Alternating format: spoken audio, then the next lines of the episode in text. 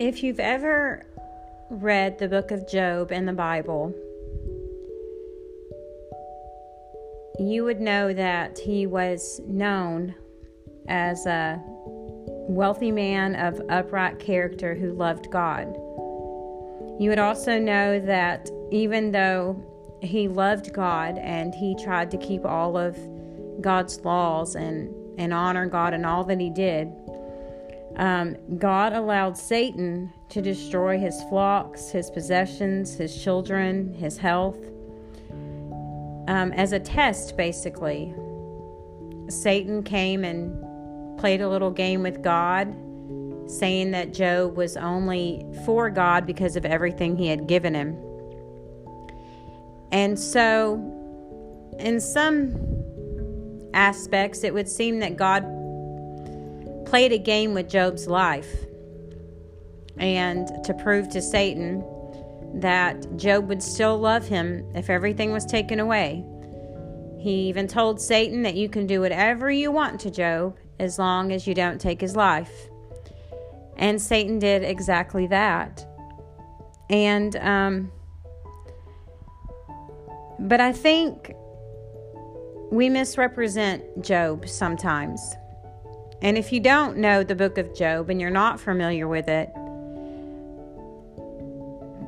the short of the story is this is a wealthy man. He has everything that you could want in his time.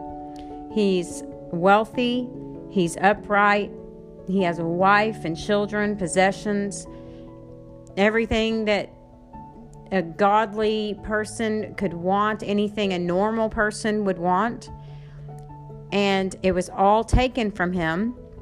And if you know the story of Job, you know that he suffered a lot when I suppose you could say God gambled on Job with Satan. He suffered so much that his own wife came against him and said, Why don't you just curse God and die? He suffered so much that his friends started saying, you know, if you just repent of your sins, then you wouldn't be like this. He suffered so much that not only did he lose all of his wealth, all of his possessions, his children, his wife turns against him, his friends turn against him. Um, he's also suffering health wise, and he's got boils and things on his skin. And then, usually, when someone summarizes Job's story, they'll say that Job persevered, you know, he persevered and God blessed him. And at the end of the story, everybody is excited because they, they say God, he, he trusted in God the whole time. He never, he never sinned against God. You know, he just stayed the course and then God gave him back um, everything he had lost plus more.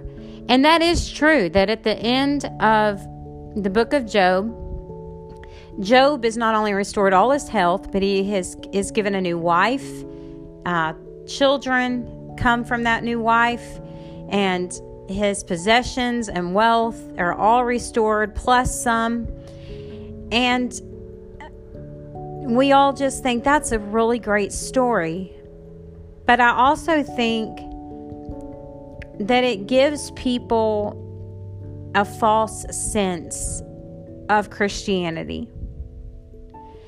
I think it gives people this sense that, okay, so we're told that we we may have to suffer for Christ, and that's part of it. And but it's okay because you know God is always with us, and there's there's always something you know joy comes in the morning, and we hear those things. And I think so many times a Christian gets discouraged when our life doesn't look anything like Job's, where all these things keep coming, but we don't ever see that wealth or we don't ever see that that aftermath you know that that Job got. And then also I think we we get it we just get it twisted we really get it twisted. Yes, Job suffered. No, he did not blame God for his suffering. But that doesn't mean that Job didn't ever get scared or that Job didn't hurt. I mean, do you think it didn't hurt when he lost his family? Just because he didn't blame God didn't mean it didn't hurt deeply.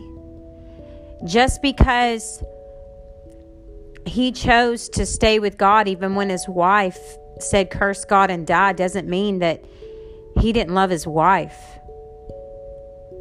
When he was covered in all those boils and he was in so much pain, you have to believe that he hurt physically, emotionally. He even said at one point, I cursed the day of my birth, meaning he didn't want to live. I mean, if I looked at God and said, I curse the day I was born, it's basically saying, I just wish I was never born. And that is pure misery. What I wanted to get out of that was to let you know that sometimes, especially as Christians, we are really bad at pretending like we are really good, that we are really okay when we're not. You know, if you try to tell someone, they'll say, God says to rejoice, always rejoice. That is true. You can always be thankful to God for the fact that if you know Him, one day you will go to heaven, but that doesn't mean you won't have pain. It doesn't mean that you won't go through years of sorrow. It doesn't mean that if you follow God all the way through that your wealth is just going to multiply. It doesn't matter that you know you walked out on faith for God. That doesn't mean that God's going to just give you more money because you quit your job and now you're going to get a better one. You may end up with a job with less money. My point of it is is I was reading Job one day and I was thinking about Job. And I was thinking about how everyone's always kind of giving you the short story. This man of God that had all this stuff taken away from him, but he still praised God anyways. And then he got it all back. End of story. But they didn't get to that middle part, or he lost everything.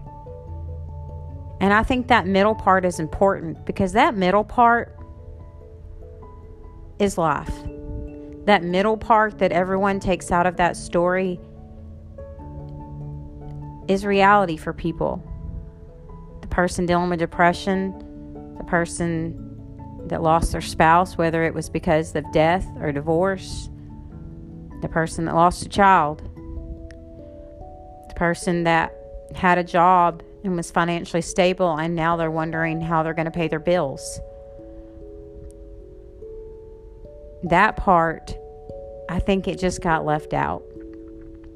Because we couldn't wait to get to the good part where Job got everything back. I think we need to know that Job suffered